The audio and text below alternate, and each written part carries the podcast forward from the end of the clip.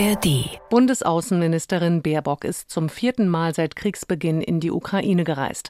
Und zum wiederholten Mal hat sie betont, warum Deutschland das Land im Verteidigungskrieg gegen Russland unterstützt. Weil wir eben hier nicht nur die Ukraine bei ihrem Recht auf Selbstverteidigung unterstützen, sondern die Ukraine verteidigt unsere europäische Friedensordnung und gemeinsam stehen wir ein für die Charta der Vereinten Nationen. Das ist die Friedensordnung der Welt. Die Grünen-Politikerin sprach unter anderem mit ihrem Außenministerkollegen Kuleba und Präsident Zelensky. Sie erkundigte sich ausgiebig über die Energieversorgung in dem Land und versprach deutsche Hilfe für den kommenden Herbst und Winter.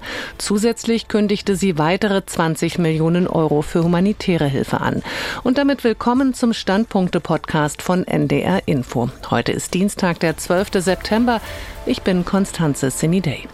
Wir schauen auch heute auf die Einschätzung der Medien. Wie bewerten Sie den Besuch der Bundesaußenministerin? Daniel Brössler, Parlamentsredakteur der Süddeutschen Zeitung, sieht in der Reise vor allem ein Signal. Ich glaube, dass es am Anfang die Hoffnung oder vielleicht auch Illusion gab, dass der Krieg nicht so lange dauern würde.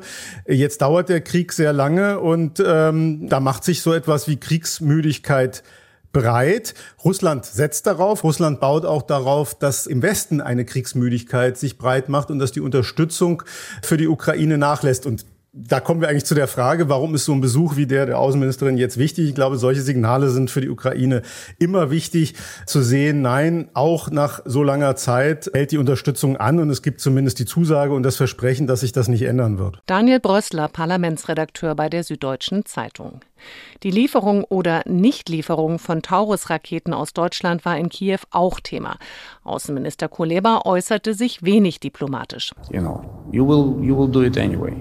It's just a matter of time, and I don't understand why we're wasting time. Das Straubinger Tagblatt zeigt Verständnis für beide Seiten. Dass Taurus-Raketen für die Ukraine von großem militärischem Wert wären, steht außer Frage. Doch kann man sich wirklich auf die Zusage der Regierung in Kiew verlassen, keine Ziele auf russischem Boden anzugreifen? Selbst wenn Zelensky das ernst meint. Was, wenn er den Krieg nicht überlebt oder eine Niederlage droht? Bei einer Attacke mit Raketen made in Germany auf Russland könnte die Lage völlig außer Kontrolle geraten. Harald Likus, stellvertretender Chefredakteur der Braunschweiger Zeitung, hält diese Skepsis für fatal. In seinem Kommentar exklusiv für NDR Info sagt er, Besonders freundlich war das nicht. Zwar dankte der ukrainische Außenminister bei Annalena Baerbocks Kiew-Besuch den Deutschen für ihre Unterstützung. Aber das Zögern, sich für die Lieferung der weitreichenden Taurus-Marschflugkörper an die Ukraine zu entscheiden, kommentierte Dimitro Kuleba beinahe schnodderig. Ich verstehe nicht, warum wir Zeit verschwenden, sagte er und fügte noch einen Satz hinzu. Ihr werdet es sowieso machen. Der Satz ist bitter. Er läuft darauf hinaus, dass man in Fachkreisen längst gelernt hat, den Ablauf so einer Entscheidung einzuordnen, und zwar als Berliner Pose. Seht her, wir wägen sorgfältiger ab als Briten und Franzosen. Schaut uns an, wir nehmen Rücksicht auf die Eskalationsstufen. Die Frage aber ist, bezieht sich diese demonstrative Vorsicht wirklich darauf, wie ein Ja zur Lieferung im Kreml verstanden würde? Oder hat sie mehr damit zu tun, dass so viele Deutsche links wie rechts das alles äußerst kritisch sehen? Der ungute Verdacht, durch quälend lange Debatten und späte, nun also doch Entscheidungen, wird das Misstrauen in die Politik der militärischen Ertüchtigung des überfallenen Landes sogar noch größer, obwohl sie so bitter notwendig ist.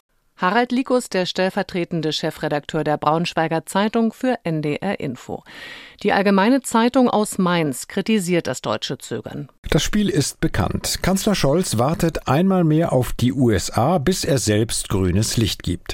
Diese Hinhaltetaktik kostet jedoch einmal mehr Zeit. Und die große Frage lautet, wie viel Zeit bleibt angesichts der US-Wahlen im kommenden Herbst noch? Zu einem anderen Thema. In Schleswig-Holstein haben die Bauarbeiten für die Südlink-Stromtrasse begonnen, die Elektrizität aus dem Norden in den Süden Deutschlands transportieren soll. Unter anderem Bürgerproteste hatten das Projekt lange verzögert. Die Frankfurter Allgemeine Zeitung hat wenig Verständnis für diese Proteste. Irgendeinen Tod muss die Umweltbewegung sterben. Mit Protesten gegen neue Windräder oder Leitungen verzögern oft dieselben Gruppen, die gegen die Kohle kämpfen, die Modernisierung der Energieversorgung. Doch ohne neue Stromautobahnen wie Südlink wird aus der Energiewende nichts. Aber selbst dieses Megavorhaben kann die Versorgung nicht garantieren, wenn es bei stark steigendem Strombedarf weder Kern- noch Kohlekraftwerke geben soll.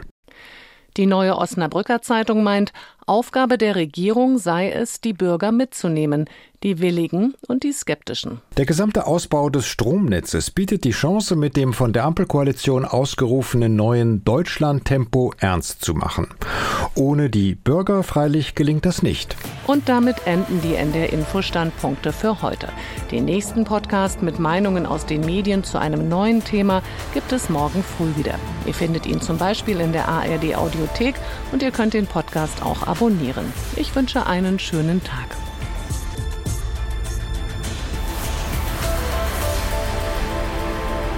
Ein Podcast von NDR Info.